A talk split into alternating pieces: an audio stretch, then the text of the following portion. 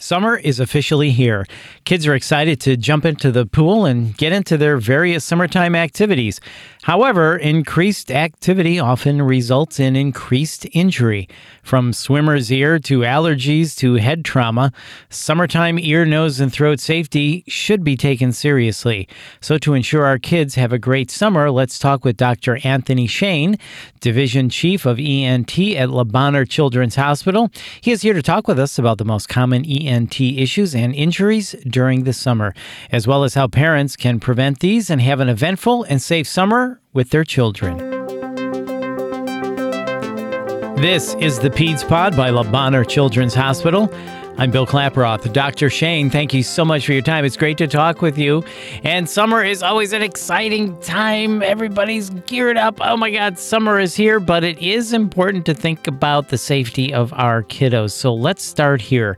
What are the most common summertime ENT issues that you see in the pediatric population? Thank you, first of all, for having me on. Like you said, we are heading into summer, and lots of our little kiddos are going to be running around outside and getting into all sorts of things. So the most common things that we see are, especially in, in this part of the country, is we have a lot of lakes and beaches not too far away. So kids come in with swimmer's ear or external ear infections.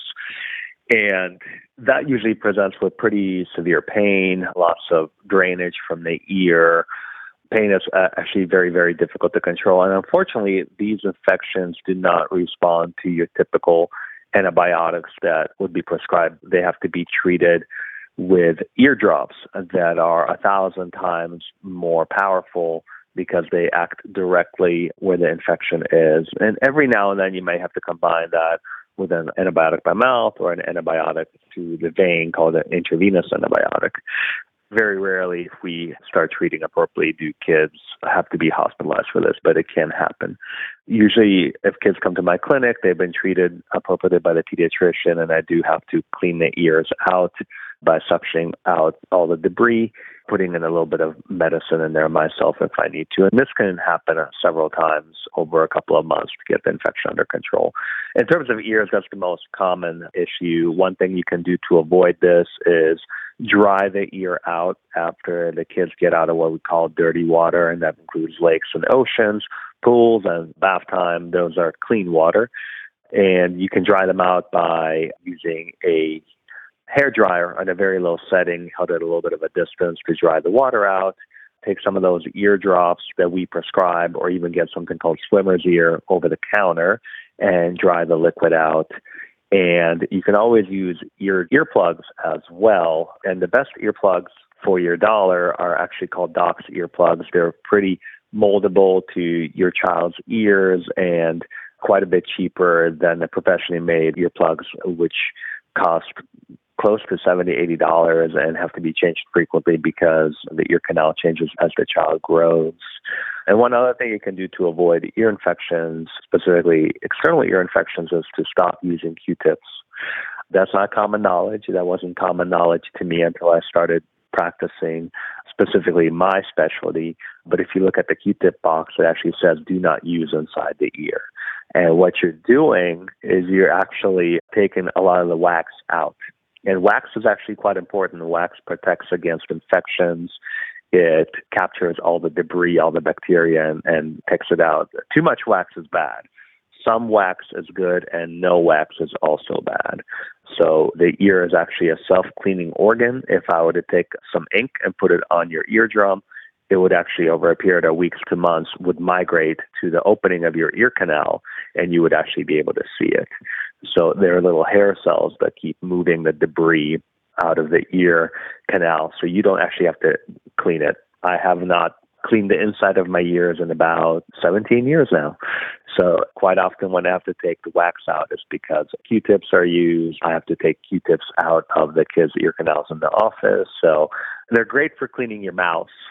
They're great for cleaning other remote controls. They're great for cleaning the outside of your ear, but they are not great for cleaning the inside of your ear no matter how good it feels. Yeah. Well, it does feel good. I got to tell you, sometimes your ears get a little itchy and it's put the Q tip in there, but you're saying, mm, don't do that. Not a good idea. Don't do that. No, okay. Don't do that.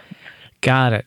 Okay, so swimmer's ear is one of the most common summertime ENT issues, and you said generally it's pain and loss of drainage. So if a child is complaining of pain in their ear, that's a telltale symptom. How do we know if there's no drainage? Is that when you feel like water is caught in the ear? You can feel like that, but that typically goes away. But a very classic sign is if you press on the outside of the ear, that little outpouching just on the front of your ear canal, close to your cheek, is called the tragus. If you press on that and your ear starts hurting, that's a pretty classic sign that you have an external ear infection. And uh, most pediatricians or specialists can tell, even without any drainage, that there's swelling in the ear canal. It's one of the few very clear cut diagnoses. There are other causes of ear pain, allergies for one, which are also common during the summer. We start developing allergies at around age two. That's when we start getting exposure to indoor allergens because we spend a lot of time indoors. And then by age five, you've developed allergens to outdoor stimuli. And if you're very congested, if you're sniffling a lot, then it can give you something called eustachian tube dysfunction or a dysfunction of the inside of your ear behind the eardrum. And if you sniffle a lot, it creates a vacuum and you have negative pressure. And that can cause, again, pretty severe pain, but it's not related to an ear infection and unfortunately does not respond to antibiotics. And what the actual treatment is, is to treat the allergic symptoms to make your nose be able to breathe better. There's the tendency to use Afrin, which works real quick and real effectively. But Afrin is unfortunately part of the cocaine family of medications, and that's why people become so dependent on it. Because if you use it for three to five days, you do kind of put yourself at risk for having a condition called rhinitis medicamentosa, which is a fancy way of saying that unless you use Afrin, you're going to be congested. And that's a very, very hard thing to treat in children or in adults. So it's okay to use every now and then. It's okay to use if you're using a protective medication such as a nasal steroid, but it should not be used. But allergens start with trees in the early to mid spring and then proceed to grasses. And now we're in the time of pollen. That is the most common cause of allergies during this time of year. And it's pretty easy to figure out what you're allergic to depending on which season your allergies. And then if it's year round, then we typically recommend testing by our allergy colleagues here. And unfortunately, if you live in Memphis or the surrounding area, this is the second worst part of the country for developing allergies. And the worst part is actually Jackson, Mississippi. So we are right there. And a lot of the conditions that myself and my colleagues treat are related to allergies. And that includes sinus infections, ear infections, ear pain. Okay. How do you recommend parents treat these allergies at home? The best way to do it is there are over the counter medications. Zyrtec or cetirizine is a good one, but you also need to not only have a systemic treatment, you need to have a topical treatment. So when I treat patients, I always combine a systemic medication with a topical medication such as Flonase. And nasal steroids, they work just in the nose. They help with watery eyes, itchy nose, nasal congestion. They do not necessarily help with a runny nose, but you can actually get uh, antihistamine that works in the nose as well. And some of these are available over the counter. Some of these you need to get a prescription for. But those are really effective medications. And if you're pretty convinced that your child has allergies that are not responding to medications or is actually developing sinus infections because of this, then it's time to be seen by either an ear, nose, and throat physician or an allergy physician to be evaluated. And we actually work really closely together. We're developing kind of a team approach to where we will be located at one site when we have one ENT physician and, and an allergist working together, evaluating our patients together. That's great advice, Dr. Sheyn. Thank you. All right, let's move on to injuries now. What ENT related injuries do you see the most during summer? Lots of nasal fractures, and that's actually the most common injury.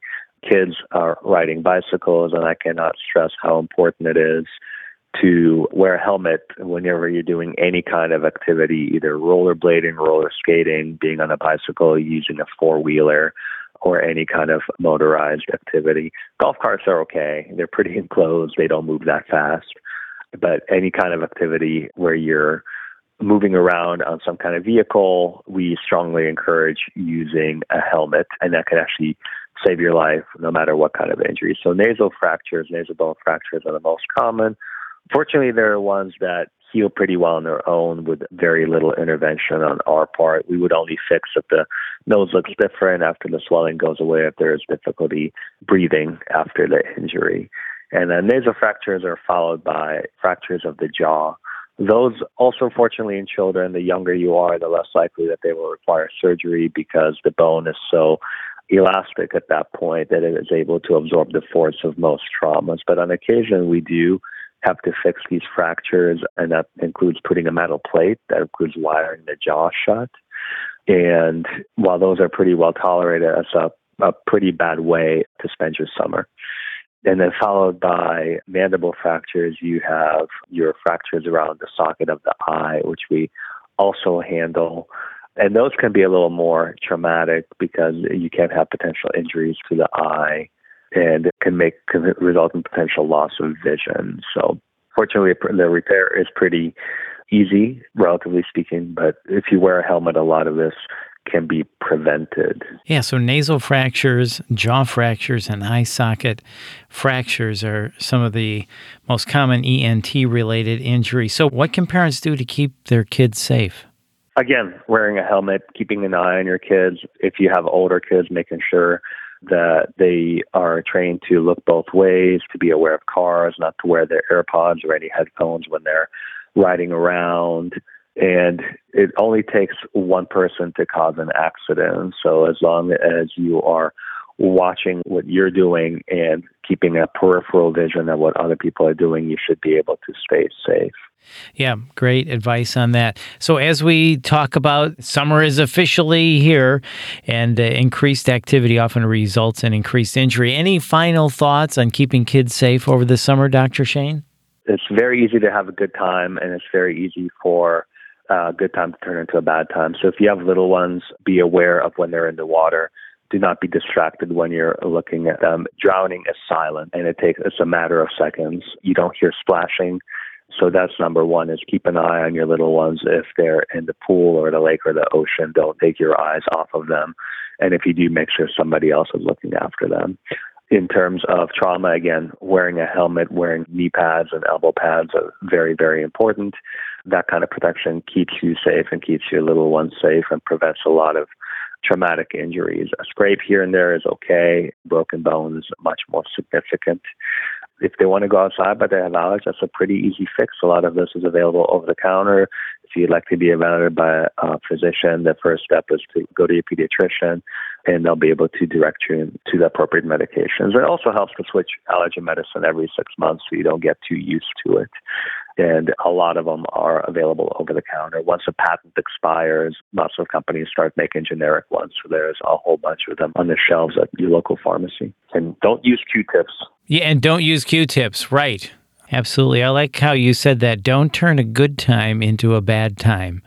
So that kind of sums it up. Dr. Sheyn, thank you for all of these great tips and talking to us about this. We really appreciate it. And here's hoping the kids have a great and safe summer. Thank you, Dr. Sheyn. Thank you for having me on. And once again, that's Dr. Anthony Sheyn, and visit LeBonheur.org to learn more about LeBonheur Children's Hospital. And be sure to subscribe to the Peds Pod on Apple Podcasts, Google Podcasts, or wherever you listen to your podcasts. You can also check out LeBonheur.org slash podcast to view the full podcast library. And if you found this podcast helpful, please share it on your social channels.